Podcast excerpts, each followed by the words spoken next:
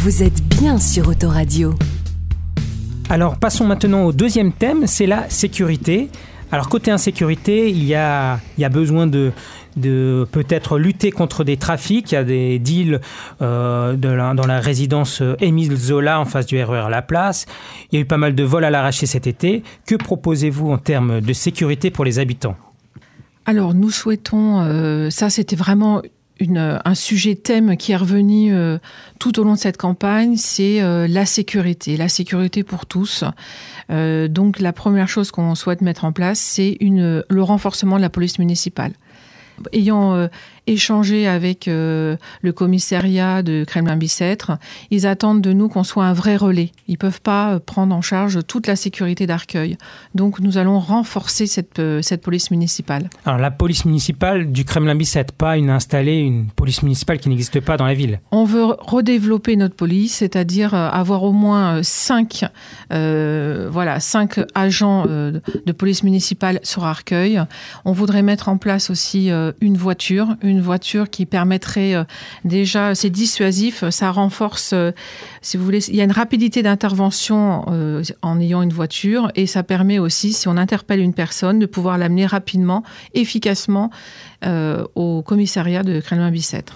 Donc cinq, cinq agents sur Arcueil qui seraient rattachés euh, au commissariat de- du Kremlin-Bicêtre. si- Non, qui serait rattaché à la ville d'Arcueil, mais on crée un vrai lien avec la police, euh, la police euh, aux alentours, donc euh, Crémin-Bicêtre. D'accord. Est-ce que vous connaissez le coût C'est c'est un des, une des critiques euh, souvent de la majorité euh, quand, euh, quand, à, à propos de, de- des opposants en disant le coût d'une police municipale euh, est, est- est importante. Alors oui, on connaît le coût parce qu'on a travaillé avec euh, les autres villes aux alentours qui ont mis en place, euh, euh, suite à leur programme, une police municipale. Et donc je pense euh, notamment au maire de La les Roses.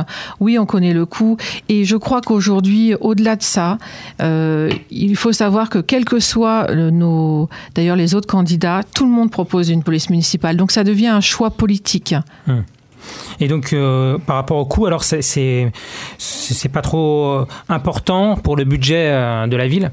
Non, c'est pas important euh, par rapport au budget de la ville. Ça fait partie, comme je vous ai dit, des choix qu'on va faire demain. Je pense que la sécurité est un choix primordial. Hum. Voilà, aujourd'hui, les arcueillers, les arcueillesses qui se promènent dans les rues, qui veulent sortir le soir, euh, veulent avant tout être euh, euh, sécurisés, pouvoir se promener d'une façon sécurisée. Et donc, ça devient vraiment une première, euh, une première action indispensable pour les arcueillers. D'accord. Euh, pour la vidéosurveillance aussi, est-ce que vous, euh, vous avez un projet sur la vidéosurveillance Il y en a quelques-unes euh, déjà installées à Arcueil, mais ce n'est pas du live.